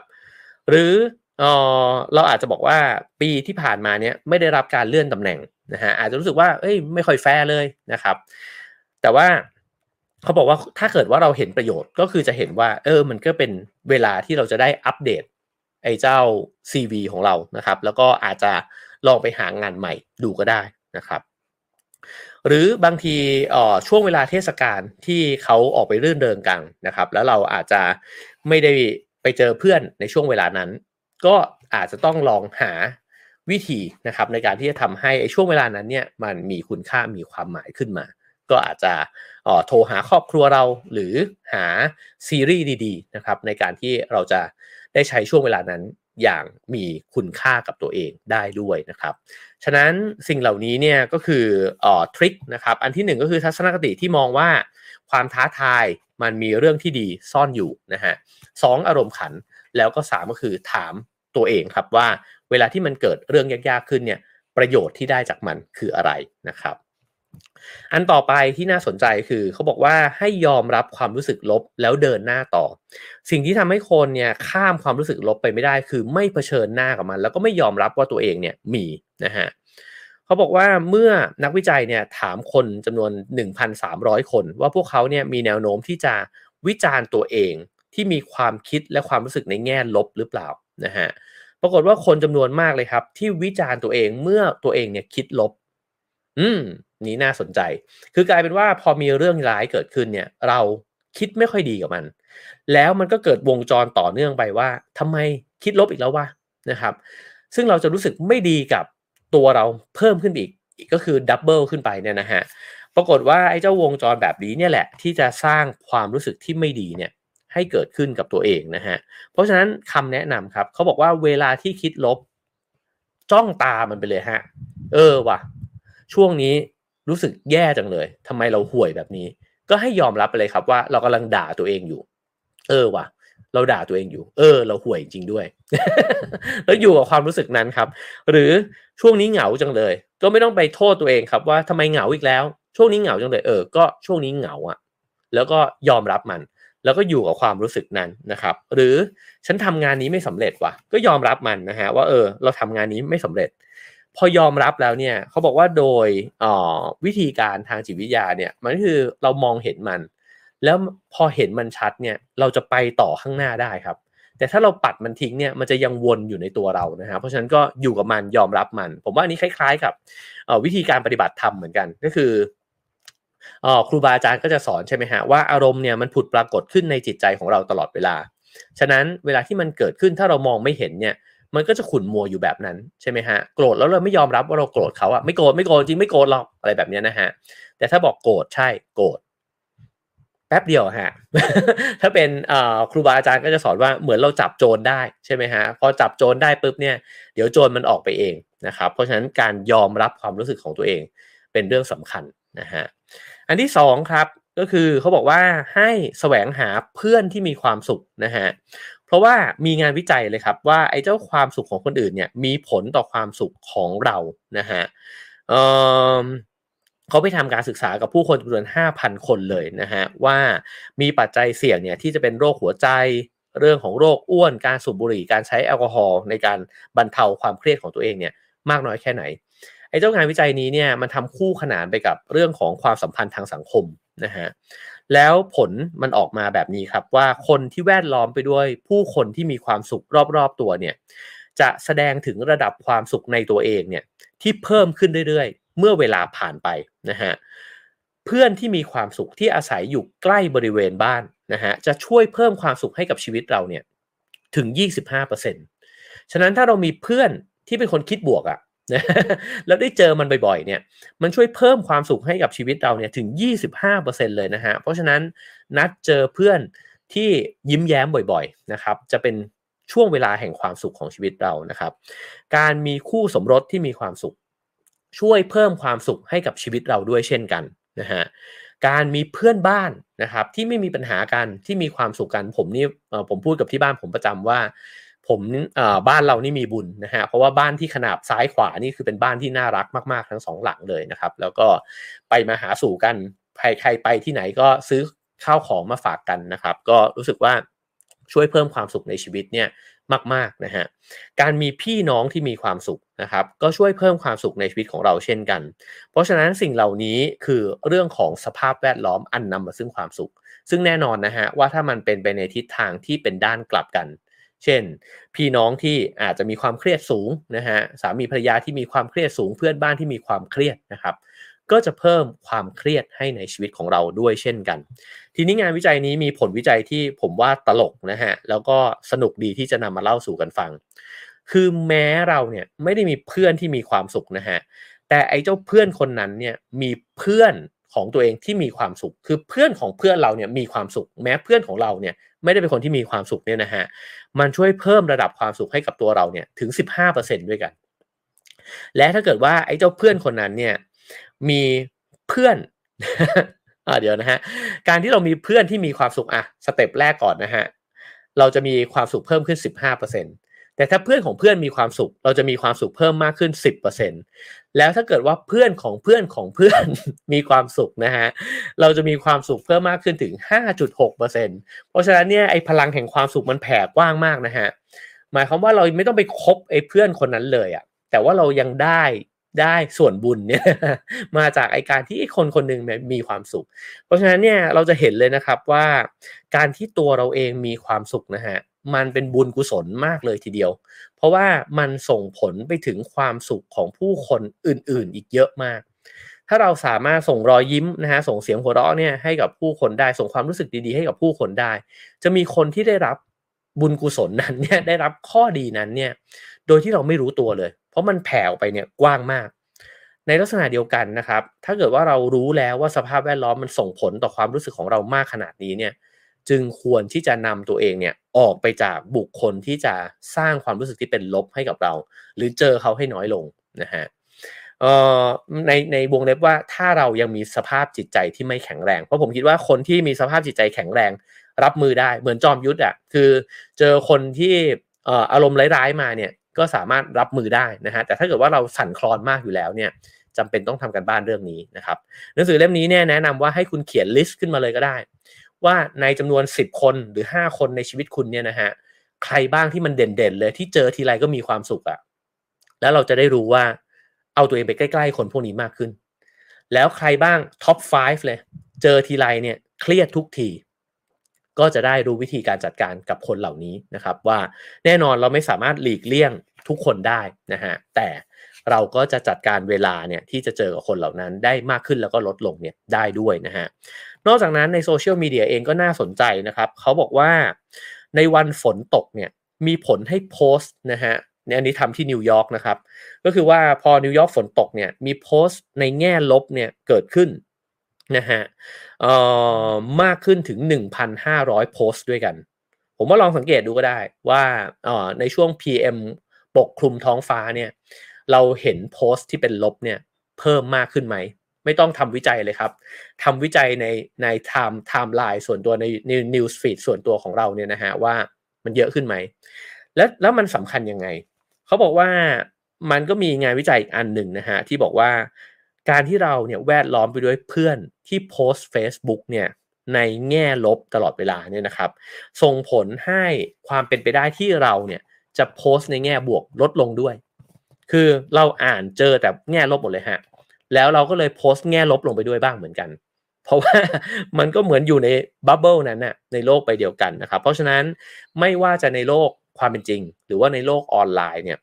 สภาพแวดล้อมของผู้คนที่แวดล้อมตัวรอบตัวเราอยู่ ส่งผลมากนะฮะต่ออารมณ์ความรู้สึกของเรา แล้วก็ต่อทัศนคติที่เรามีต่อตัวเอง แล้วก็ต่อโลกใบนี้ด้วยนะครับ เพราะฉะนั้นก็ไปจัดสรรกันดีๆนะครับ โอเคเหลืออีก 15 นาทีนะครับผมจะเล่าถึงอีกบทหนึ่งนั่นคือบทที่ 7 ที่เขาบอกว่าอ้าแขนรับความทุกข์ยาก ความบอบช้ำทางจิตใจนะครับไอ้เจ้าการทำสิ่งนี้เนี่ยมันสำคัญต่อมุมมองที่เรามีต่อตัวเอง แล้วก็ต่อโลกใบนี้ เขาเล่าถึงเหตุการณ์หนึ่งครับในปี 1990 นะครับคนชื่อ B.J. Miller เป็นนักศึกษาปี 2 ของมหาวิทยาลัยพรินสตันนะฮะตอนนั้นเนี่ยหลังจากกินดื่มมา แล้วก็ตัดสินใจปีนขึ้นรถไฟฟ้าไปครับ ที่จอดอยู่ในบริเวณใกล้ๆ มหาวิทยาลัยนะฮะปรากฏว่าคุณ BJ เนี่ยไปเจอกับกระแสไฟฟ้าแรงสูงมาก 11,000 โวลต์นะครับ แล้วก็ถูกช็อตทำให้เขาเนี่ยเกือบเสียชีวิต ปรากฏว่าพอไปรักษาตัวเนี่ยแพทย์เนี่ยต้องตัดขาเขานะฮะบริเวณใต้เข่าเนี่ยออกไป แล้วก็ต้องตัดแขนซ้ายเนี่ยตั้งแต่ใต้ข้อศอกเนี่ยออกไป เพราะฉะนั้นนี่คือเคาะกรรมที่ ใหญ่หลวงนะฮะต่อมนุษย์คนหนึ่งนะครับ หลายเดือนหลังจากการผ่าตัดเนี่ยบีเจก็กลับไปที่มหาวิทยาลัยปรินสตันนะครับแล้วก็จบการศึกษาในปี 1993 นะฮะสุดท้ายแล้วเขาฟื้นฟูตัวเองขึ้นมาครับ แล้วก็แน่นอนว่าเขาก็ต้องใส่แขนขาเทียมนะฮะแล้วไปลงแข่งพาราลิมปิกในปี 1992 นะครับ แล้วตอนนี้เนี่ยบีเจก็เป็นแพทย์อยู่ที่ซานฟรานซิสโก คือ การประสบอุบัติเหตุครั้งนั้นเนี่ยส่งผลรุนแรงมากกับชีวิต เป็นจุดเปลี่ยนสำคัญนะฮะแต่เมื่อมีคำถามเนี่ยไปถามบีเจเนี่ยบอกว่าถ้าเลือกได้เนี่ยว่าคุณย้อนกลับไปแล้วคุณไม่ปีนขึ้นรถคันนั้นเนี่ยคุณเลือกแบบนั้นไหมนะฮะคำตอบของเขาคือไม่ เพราะว่าเขารู้สึกว่านี่มันก็เป็นจุดเปลี่ยนที่มีคุณค่ามากเช่นกัน แล้วมีเรื่องดีๆเนี่ยเกิดขึ้นหลังจากเหตุการณ์นั้นเนี่ยเยอะเลยทีเดียว สิ่งที่เขาชี้อย่างหนึ่งแล้วก็รู้สึกว่ามันเป็นคุณค่านะครับนั่นคือการที่เขาเนี่ยเป็นคุณหมอที่ใส่ขาเทียม แล้วก็ใส่แขนเทียมหนึ่งข้างนะฮะเขาเนี่ยเป็นคนที่สามารถดูแลผู้ป่วยที่มีสภาพคล้ายๆกันกับเขาเนี่ยได้ดีมาก คือตัวเขาเองเนี่ยมีเอมพัตตีสูงมากต่อคนไข้ เช่นทหารผ่านศึกนะฮะแล้วตัวคนไข้เองเวลาเห็นคุณหมอที่สูญเสียแขนขาของตัวเองไปเช่นกัน ก็จะมีความรู้สึกมีความหวัง กับชีวิตนะครับ มีพลังในการที่อยากใช้ชีวิตต่อไป เพราะฉะนั้นเนี่ยบีเจเนี่ยตีความเหตุการณ์ที่เกิดขึ้นว่า นี่คือเหตุการณ์ที่ทำให้ตัวเขาเองเนี่ยได้ใช้ความสามารถในการเป็นแพทย์เนี่ยนะฮะแล้วก็สามารถที่จะช่วยเหลือผู้คนเนี่ยได้ในพลังงานที่มันดีมากขึ้นไปอีกนะครับ โอ้ อันนี้ก็เป็นเรื่องที่น่าประทับใจมากนะฮะ เพราะฉะนั้น เออสิ่งนี้ก็มันก็ชวนให้เราคิดนะครับ ว่าหนังสือเล่มนี้พยายามจะชวนคิดว่า แล้วตัวเราเนี่ยเวลาที่มันเกิดเหตุสะเทือนใจ เกิดเหตุพลิกผันในชีวิตขึ้นมาเนี่ยนะฮะเรามองมันแบบไหน ซึ่งมันก็สำคัญมากด้วยเช่นกันเขาบอกว่าเออเมื่อประสบกับเหตุการณ์รุนแรงนะฮะมันมีเป็นไปได้เยอะเลยทีเดียวเช่น อุบัติเหตุทางร่างกายนะครับ เกิดการทำร้ายกันทางร่างกาย หรือเกิดความตายของบุคคลที่เป็นที่รักของเรานะครับ สิ่งเหล่านี้เนี่ยในแง่จิตวิทยาเเมื่อเวลาผ่านไปมันมักจะเสริมสร้างแง่มุมใหม่ ให้เกิดขึ้นกับชีวิตของคนที่ประสบพบเจอเหล่านั้นเสมอ มีคนจำนวนมากเลย ที่บอกว่าเหตุการณ์เหล่านี้เนี่ยเปิดโอกาสให้ทบทวนตัวเองใหม่ แล้วก็สร้างความหมายที่ยิ่งใหญ่เนี่ยขึ้นในชีวิต มีคนจำนวนมากนะฮะที่ให้คำสัมภาษณ์ว่าเขาเติบโตขึ้นทางจิตจิตวิญญาณเนี่ยจากเหตุสะเทือน สะเทือนใจในชีวิตนะครับ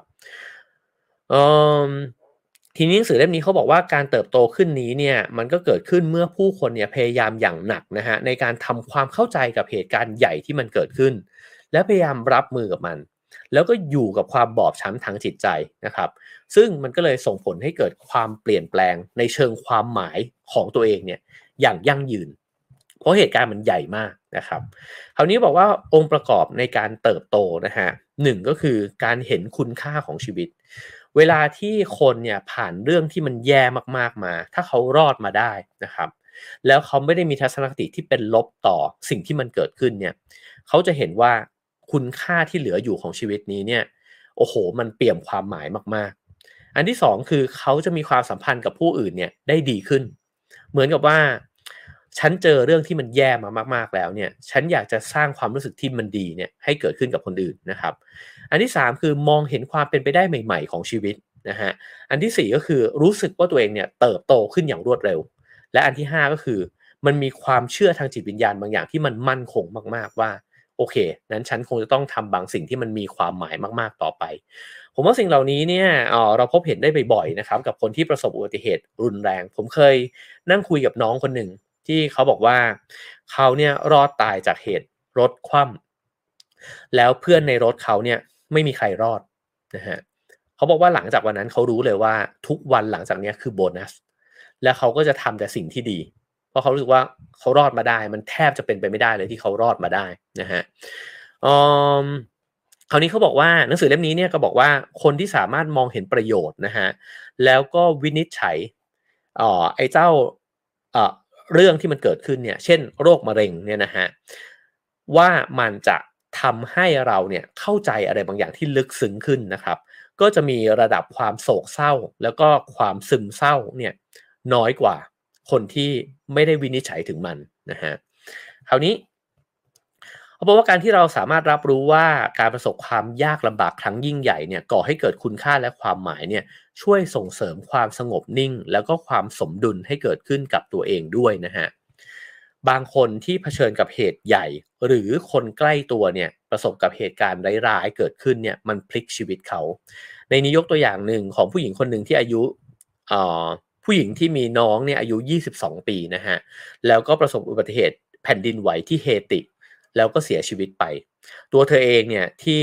เป็นพี่ของน้องสาวคนนี้เนี่ยก็ตระหนักเลยว่าชีวิตนี้มันช่างไม่แน่นอน แล้วก็เลยพาตัวเองเนี่ยไปเจอประสบการณ์ที่ตัวเองอยากจะเจอนะฮะ เช่นท่องเที่ยว 20 กว่าประเทศ ไปดูละครเวที ดูคอนเสิร์ต ดูการแข่งขันกีฬาที่ตัวเองเนี่ยเคยอยากดูมาตลอดนะครับ ก็เหมือนกับตระหนักถึงคุณค่าของชีวิตเนี่ยเพิ่มมากขึ้น อันที่2ครับเขาบอกว่าความทุกข์ยากเนี่ยมันช่วยยกระดับความสุขเล็ก ๆ ด้วย คือหลายคนก็พูดแบบนี้น้องคนที่ผมเล่าให้ฟังเมื่อสักครู่นี้เนี่ยเขาก็บอกเลยนะฮะว่าหลังจากที่เขาประสบอุบัติเหตุ แล้วก็รอดชีวิตมาได้ จากเหตุการณ์รถคว่ำเนี่ยนะฮะทำให้เขารู้สึกชื่นชมชีวิตเนี่ยง่ายขึ้นมาก แต่ก่อนเนี่ยจะต้องโหเรียนได้เกรดเท่านั้นเท่านี้ทำงานต้องได้รับการชื่นชมยกย่องนะฮะแต่ทุกวันนี้เนี่ยรู้สึกว่าเออตื่นมาแล้วเห็นท้องฟ้าสวยๆเนี่ยรู้สึกว่าโอ้ดีใจจังเลยที่ยังมีชีวิตอยู่ แล้วก็ได้เห็นท้องฟ้าสวยๆแบบนี้นะฮะ นี่ก็เป็นอีกหนึ่งเหตุการณ์เหมือนกันที่เขาบอกว่ามักจะเกิดขึ้นนะฮะกับผู้คนที่เจอกับเหตุร้ายในชีวิตมา เพราะฉะนั้นตัวเราเองนะฮะสามารถที่จะฝึกในการเพิ่มรสชาติหรือว่าความดื่มด่าให้กับความสุขในชีวิตเนี่ย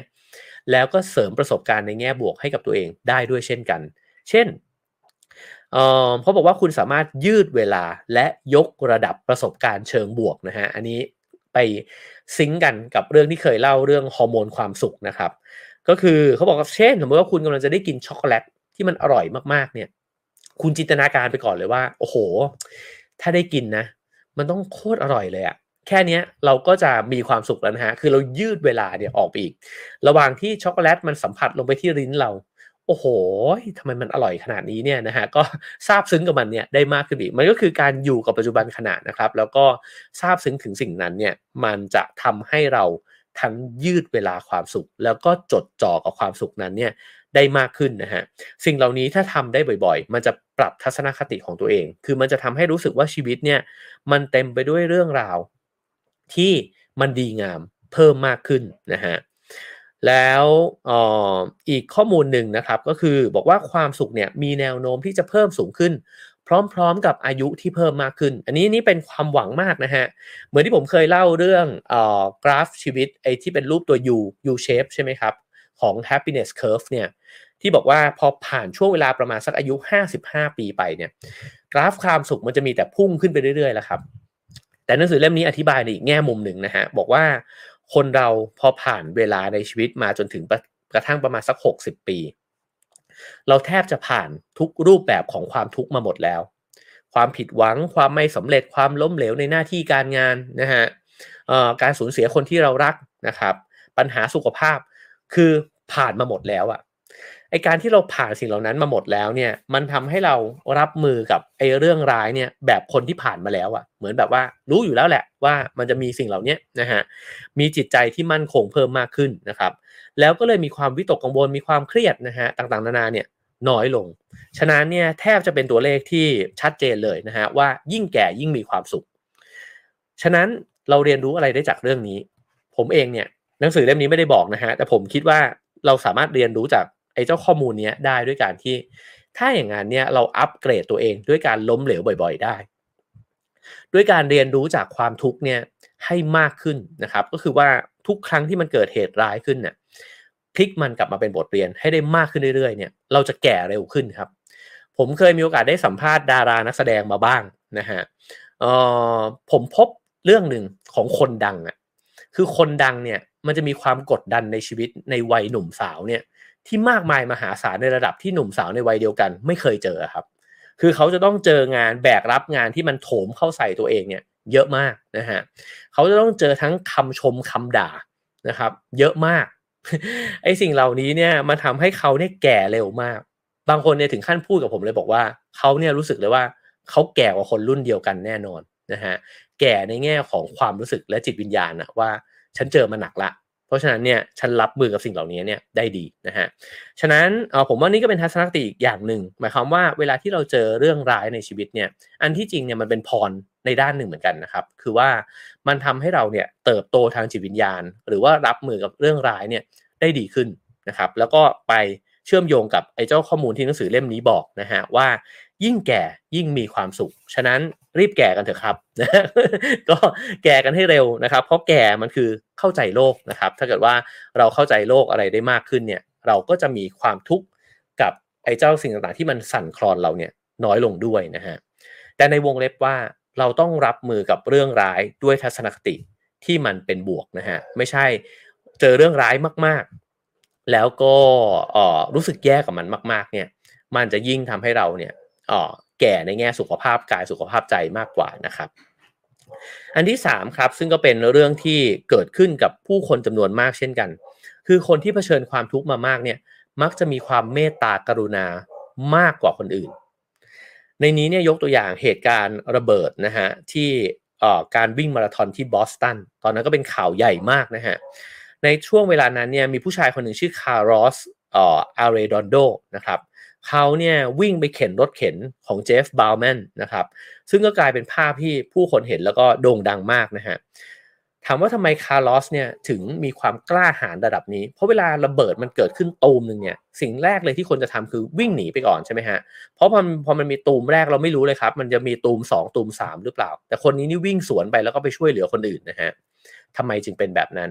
พอไปรู้ background ของคาร์ลอสครับ ก็คือคาร์ลอสเนี่ยมีลูกชายคนโตที่เป็นทหารเรือนะครับ แล้วก็เสียชีวิตที่ประเทศอิรักในปี 2004 นะครับ ลูกชายคนเล็กของเขาเนี่ยพอรู้ว่าพี่ชายเสียชีวิตเนี่ยก็มีอาการซึมเศร้าขั้นรุนแรง แล้วก็ฆ่าตัวตายตามไป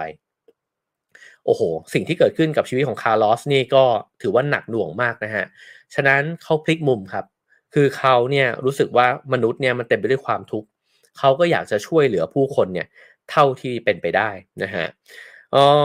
ในสิ่งเหล่านี้นะครับเขาก็บอกว่ามันก็เป็นด้านพลิกมุมของผู้คนเหมือนกันแต่จริงๆเป็นสิ่งที่ผมสังเกตเห็นเหมือนกันนะครับว่าคนที่เจอเรื่องร้ายมาเยอะเนี่ยกับเป็นคนที่มีความเห็นอกเห็นใจกับผู้อื่นเนี่ยสูงมากกว่าคนที่ประสบความสำเร็จเยอะๆซะอีกนะฮะ อันต่อไปครับข้อที่ 4 ก็คือว่าความทุกข์เนี่ยมันสร้างความยืดหยุ่น อันนี้เราเคยคุยกันไปแล้วในหัวข้อ resilience นะครับว่าออคนที่เจอเรื่องทุกข์ยากมาเนี่ยจะมีอัตราการฟื้นตัวที่ดีกว่า คนที่ประสบความสำเร็จเยอะๆนะฮะในนี้ก็พูดถึงนะครับว่ามีการวิจัยที่พานักศึกษาเนี่ยไปลงเรือที่เดินทางไปสู่ประเทศนิวซีแลนด์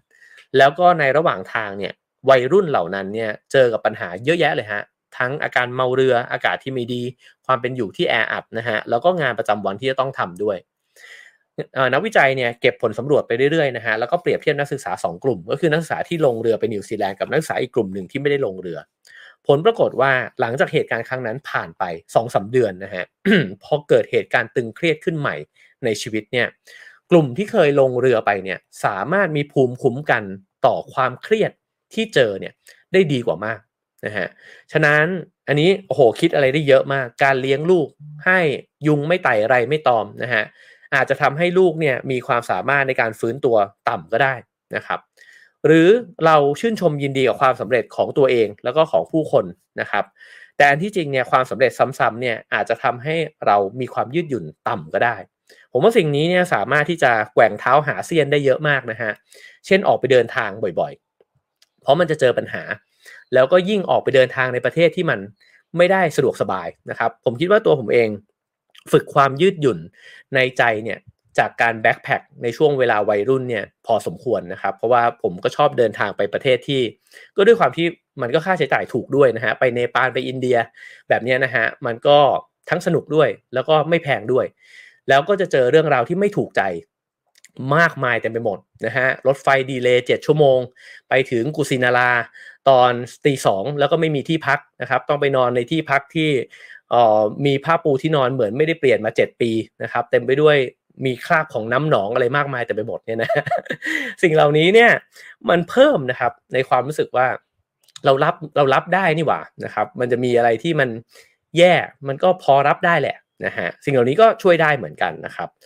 เออเพราะฉะนั้นเนี่ยเขาบอกว่าคุณอาจจะคาดหวังว่าผู้คนเนี่ยหลีกเลี่ยงความตึงเครียดใหญ่ๆ แล้วก็จะมีความพอใจกับชีวิตมากกว่า แต่ที่จริงแล้วเนี่ยคนที่มีชีวิตค่อนข้างปราศจากความเครียดนะฮะไม่ได้มีความสุขมากกว่าคนที่ประสบกับเหตุการณ์ร้ายใหญ่ๆเนี่ยในชีวิตมามากมายนับสิบครั้ง แต่จากงานวิจัยเนี่ยใครเป็นคนที่มีความสุขมากที่สุดนะฮะก็คือเขาไปทำการวิจัยเนี่ยแล้วก็เห็นว่าคนที่เจอเรื่องร้ายมาเยอะ กับคนที่เจอแต่เรื่องดีมาตลอดเนี่ย ระดับความสุขแล้วก็ความสามารถในการเผชิญความทุกข์เนี่ยไม่ต่างกันครับ แต่คนที่อยู่ในเกณฑ์ที่ดีที่สุดคือคนที่เจอเรื่องตึงเครียดมาในจำนวนหนึ่งฮะซึ่งเขาบอกว่าคนที่ผ่านเรื่องเรื่องที่แบบโหดๆกับชีวิตเนี่ยมาประมาณ 2-6 ครั้ง คือคนที่จะมี resilient skill เนี่ยดีที่สุดเลย คือถ้าเจอเยอะไปก็ไม่ดีฮะเพราะว่ามันจะรู้สึกว่ามีทัศนคติที่แย่กับชีวิตตัวเอง เหมือนแบบ โอ้โหทำไมชีวิตฉันมันโหดร้ายขนาดนี้ แต่คนที่เจอมาในจำนวนที่กำลังดีเนี่ยจะมีความสามารถในการฟื้นตัวที่ดีนะฮะเพราะฉะนั้นจริงๆมันก็เกิดขึ้นจากอีกหลาย ๆ เรื่องด้วยกันหนังสือเล่มใหม่ของผมก็พูดถึงเรื่องนี้ด้วยเหมือนกัน แล้วก็เรื่องหนึ่งที่มีข้อมูลนะฮะที่บอกก็คือว่าเราเนี่ยแวดล้อมไปด้วยคนที่ support เราหรือเปล่า ถ้าเกิดเราเจอเรื่องแย่ แล้วมีคน support เรา เรื่องแย่นั้นมันจะพลิกกลายเป็นบทเรียนที่ดี แต่ถ้าเราเจอเรื่องแย่แล้วเรารู้สึกว่าเราโดดเดี่ยวมากเนี่ยมันอาจจะเป็นความทรงจำที่ไม่ค่อยดีของเราก็ได้นะฮะเพราะฉะนั้นการเจอเรื่องร้ายเป็นพรอย่างหนึ่งของชีวิต แต่ต้องเจอในสภาพแวดล้อมที่เรารับมือกับมันได้ แล้วก็ทัศนคติที่รู้สึกดีกับมันนะฮะและในขณะเดียวกันก็อย่าปล่อยให้ตัวเองต้องเจอเรื่องร้ายบ่อยจนเกินไปนะครับ โอเค อีกอันหนึ่งก็คือพลังของการปรับตัวนะฮะอันนี้เป็นเรื่องของความรู้ละว่าเอ่อที่จริงเนี่ยมนุษย์เนี่ยมีพลังในการที่จะปรับตัวคืนมาสู่จุดที่มันสมดุลหรือที่มันดีได้นะครับเขาเล่าถึงเหตุการณ์หนึ่งก็คือตอนที่ปี 2007 นะครับมีเหตุเกิดที่รัฐคอนเนตทิคัตนะครับเอ่อด้วยการที่มีดรวิลเลียมเพทิตนะฮะคนนี้เนี่ยเป็นพ่อเป็นพ่อของครอบครัวหนึ่งนะครับ มีโจรเนี่ยที่เพิ่งปล่อยออกมาจากคุกเนี่ย แล้วก็บุกเข้าบ้านของเขา ปรากฏว่าไปมัดตัวภรรยาของเขานะครับ แล้วก็มัดตัวลูกสาวสองคน ติดไว้กับเตียง แล้วก็มัดตัวดรวิลเลียมเนี่ยเอาไว้ด้วยนะฮะลูกๆทั้งสองคนเนี่ยถูกทำทารุณกรรมทางเพศนะครับ ลูกเนี่ยอายุแค่สิบเอ็ดปี แล้วก็เจ็ดปีเท่านั้นเอง ผู้ชายทั้งสองคนนี้เนี่ยอาชญากรทั้งสองคนนี้เนี่ยหลังจากก่อเหตุแล้ว ก็ต้องการจะทำลายหลักฐาน วิธีที่พวกเขาทำลายหลักฐานก็คือจุดไฟเผาบ้านทั้งหลัง วิลเลียมเนี่ยหลบหลีกมาได้นะฮะ แล้วก็สุดท้ายเนี่ยภรรยาและลูกสาวทั้งสองคนเสียชีวิต อยู่ในบ้านที่มีเพลิงไหม้ครั้งนั้น เหตุการณ์ครั้งนี้ลองคิดดูนะฮะว่าถ้าเกิดขึ้นกับเราเนี่ยโอ้โหรับมือยังไง หนังสือเล่มนี้เล่าต่อไปครับ บอกว่าในปี 2012 5 ปีหลังจากนั้นวิลเลียมแต่งงานใหม่นะครับเขาพบกับภรรยาคนที่สองของเขา ที่อาสาเออเป็นอาสาสมัครช่างภาพให้กับมูลนิธิของครอบครัวเพทิตเนี่ยนะฮะก็คือครอบครัวที่เขาเนี่ยตั้งขึ้นเอ่อก็คือมูลนิธิที่เขาตั้งขึ้นมา เพื่อเป็นการกุศลทำการกุศลเนี่ยแล้วก็เป็นที่ระลึกกับความทรงจำต่อเหตุร้ายที่เกิดขึ้นต่อครอบครัวของเขาเอง แล้วสุดท้ายเขาก็ได้ทายาทคนใหม่นะครับ แล้วก็มีความสุขกับครอบครัวใหม่ของตัวเอง ถามว่าสิ่งที่เกิดขึ้นกับดรวิลเลียมเนี่ยคืออะไร ก็คือการพลิกมุมนะฮะว่าเหตุร้ายเนี้ยจะนำมาซึ่งการปรับตัวอยู่ต่อไปยังไงดีของตัวเอง ก็นำเอาเหตุร้ายนั้นเนี่ยมาตั้งมูลนิธินะครับ แล้วก็ไปช่วยเหลือผู้คนที่ประสบกับเหตุการณ์ที่ไม่ดีในชีวิตเนี่ยด้วยเช่นกันนะครับ เพราะฉะนั้นในนี้อ้างถึง โค้ดโค้ดหนึ่งของกวีคนหนึ่งชื่อว่าเรเนอร์มาเรียริลกานะครับผมชอบมากเลย เขาบอกว่า อย่าให้ปล่อยให้ทุกอย่างเกิดขึ้นกับคุณ ทั้งความงามและความน่ากลัว แค่เดินหน้าต่อไป ไม่มีความรู้สึกใด เป็นความรู้สึกสุดท้ายนะครับ ก็ในความหมายคือว่า ถ้าเรามองว่าเราเนี่ยคิดว่าเรื่องร้ายเนี่ยเป็นเรื่องสุดท้ายในชีวิตแล้ว เราก็จะหมกมุ่นอยู่กับมัน แต่ถ้าเราเดินหน้าต่อไป แล้วก็ปล่อยให้มันเกิดขึ้น สุดท้ายความงามก็จะเกิดขึ้นในชีวิตเราเนี่ยด้วยเช่นกันนะครับ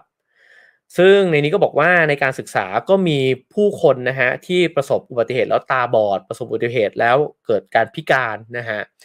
ก็จะมีช่วงเวลาหนึ่งที่จะต้องปรับตัว แต่สุดท้ายเนี่ยมนุษย์เนี่ยมีศักยภาพในการฟื้นตัวเองครั้งแล้วครั้งเล่านะครับ ที่จะกลับมาแสวงหาความสุข แล้วก็ทัศนคติที่เป็นบวกกับชีวิตเนี่ย ได้อีกครั้งในที่สุดนะครับ โอเค คราวนี้ผมจะปิดท้ายด้วยทริคนะฮะที่จะนำมาฝากกันนะครับเขาบอกว่าเวลาที่เราเผชิญกับไอ้เจ้าเรื่องยากๆในชีวิตเนี่ยให้ถามตัวเองว่ามันเนี่ยเพิ่มอะไรให้กับเรา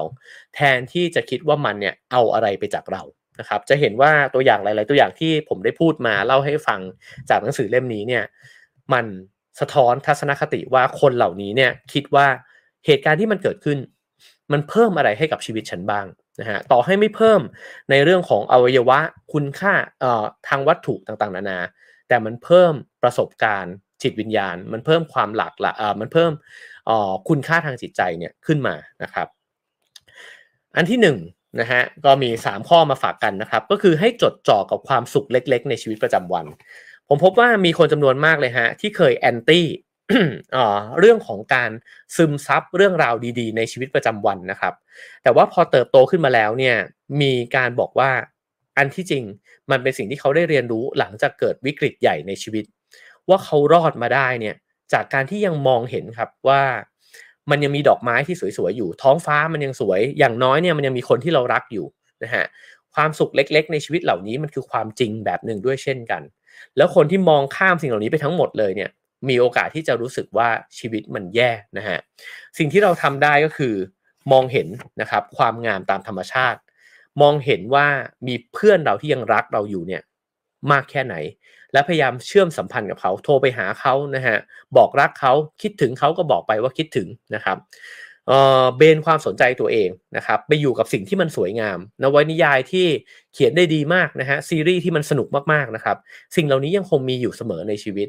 แล้วก็สิ่งที่ทำได้เสมอเลย ไม่ว่าชีวิตจะแย่ขนาดไหนนะฮะก็คือพยายามกลับมาดูแลร่างกายตัวเองออกกำลังกายนะครับ แล้วก็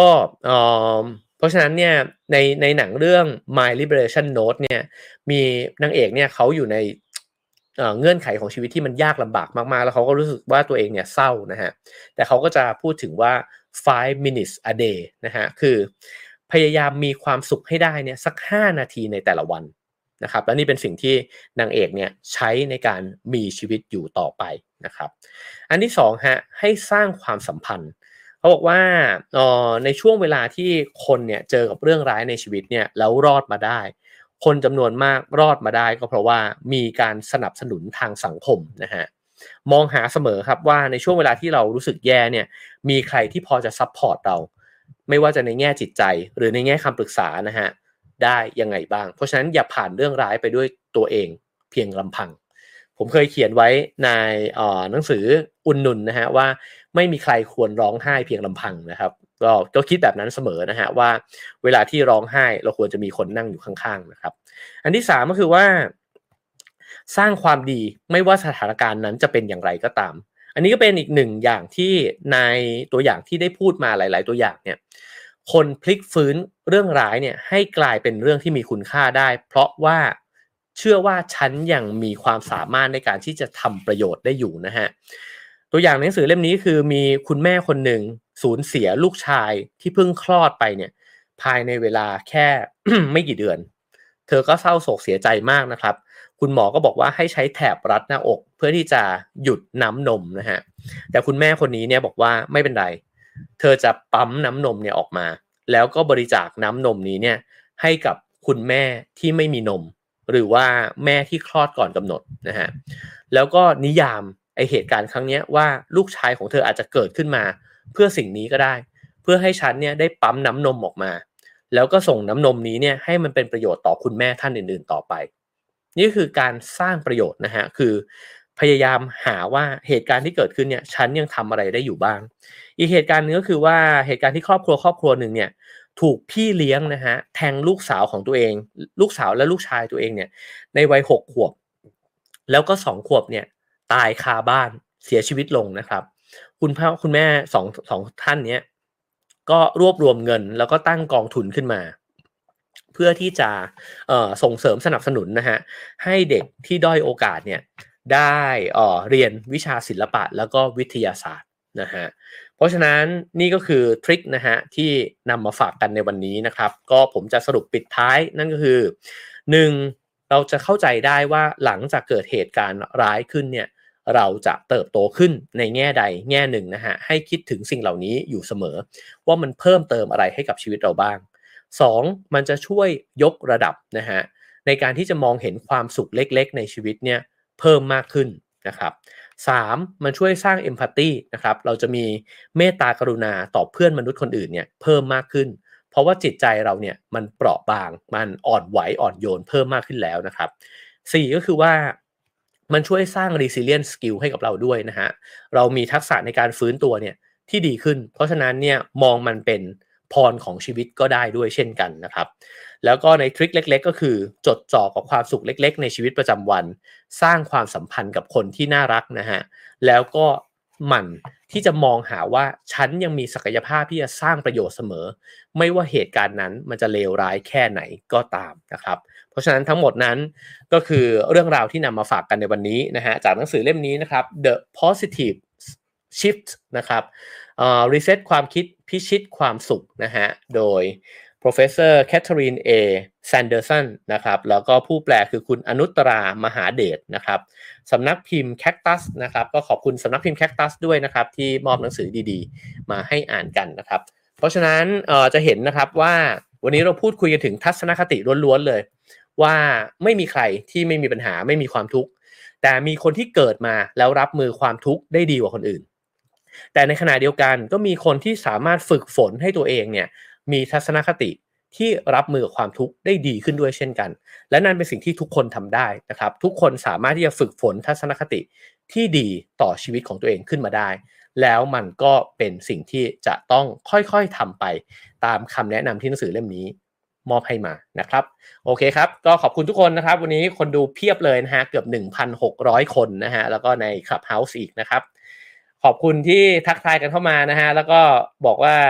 ต้อนรับกันกลับมานะฮะ ผมก็คิดถึงการจัดรายการเหมือนกันนะครับ แล้วก็ฝากหนังสือเล่มใหม่ด้วยครับอออยากให้อ่านมากๆนะฮะ เป็นหนังสือที่ผมตกผลึกแล้วก็ได้คิดอะไรเนี่ยมากมายเลยระหว่างที่เขียนขึ้นมานะครับ มีความเข้าใจในเรื่องต่างๆ ในชีวิตเพิ่มมากขึ้นมากเลยนะฮะ ก็น่าจะออกมาให้ได้จับจองกันในช่วงพฤษภาหรือว่ามิถุนายนนี้นะครับผม โอเคครับ ก็เช่นเคยฮะ สามารถให้คะแนนความพึงพอใจเข้ามาได้นะครับ 5 4 3 2 1 0 นะครับ ถ้าชอบก็ฝากกดไลค์นะครับ ดู YouTube ก็กดไลค์ได้นะครับ ดู Facebook ก็กดไลค์กันได้ แล้วก็ฝากแชร์ทาง Facebook นะครับ หรือจะแชร์คลิป YouTube ต่อไปก็ได้ แล้วก็สามารถกด subscribe ช่องกันไว้ได้นะฮะ เราใกล้จะถึง 3 0 0แสนกันร่อมร่อแล้วนะครับ แล้วก็ให้การสนับสนุนรายการได้นะครับ ตามเบอร์บัญชีแล้วก็ QR code ที่ปรากฏอยู่บนหน้าจอนะครับผม ขอบคุณมากครับ พี่เกนะฮะทักมาบอกว่าพี่เอ๋เล่าหนัง Perfect Days หน่อยได้ไหมนะครับ หนังไม่เข้าแถบชานเมือง อยากดูมาก ไม่ได้ดูฟังนิ้วกลมก็ยังดี โอ้ถ้าเล่านี่จะสปอยทั้งเรื่องเลยนะครับพี่เกเอ่าได้ครับ ผมว่าน่าสนุกดีเหมือนกันนะฮะเอาหนังหยิบขึ้นมาเล่าสู่กันฟังแล้วก็วิเคราะห์นะครับ แล้วก็ถอดถอดบทเรียนว่าตัวเองได้เรียนรู้อะไรจากหนังเรื่องนี้นะครับ ถ้าอ๋อเดี๋ยวเดี๋ยวจะอาจจะลองหยิบขึ้นมาชวนคุยกันดูนะครับ คุณอุศนีนะฮะบอกว่าจริงค่ะ เรียนรู้จากความทุกข์ที่โถมเข้าใส่ ยิ่งแก่ยิ่งมีความสุขสุขภาพใจดีขึ้นมากนะครับ โอ้ขอบคุณมากครับคุณอุศนีนะฮะ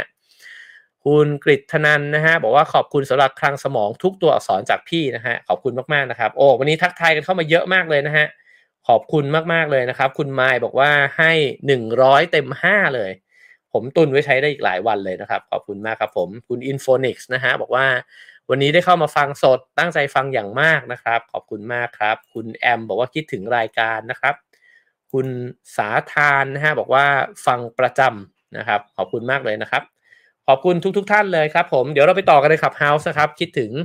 พี่ๆเพื่อนๆใน Clubhouse เช่นกันนะครับ มาคุยกันต่อนิดนึงว่าเรื่องราวในวันนี้นี่เป็นยังไงบ้างนะครับ แล้วก็ตัวเองเกิดมาเป็นคนมีความสุขง่าย หรือความสุขยากมากกว่ากันขึ้นมาแชร์กันได้นะครับ ผม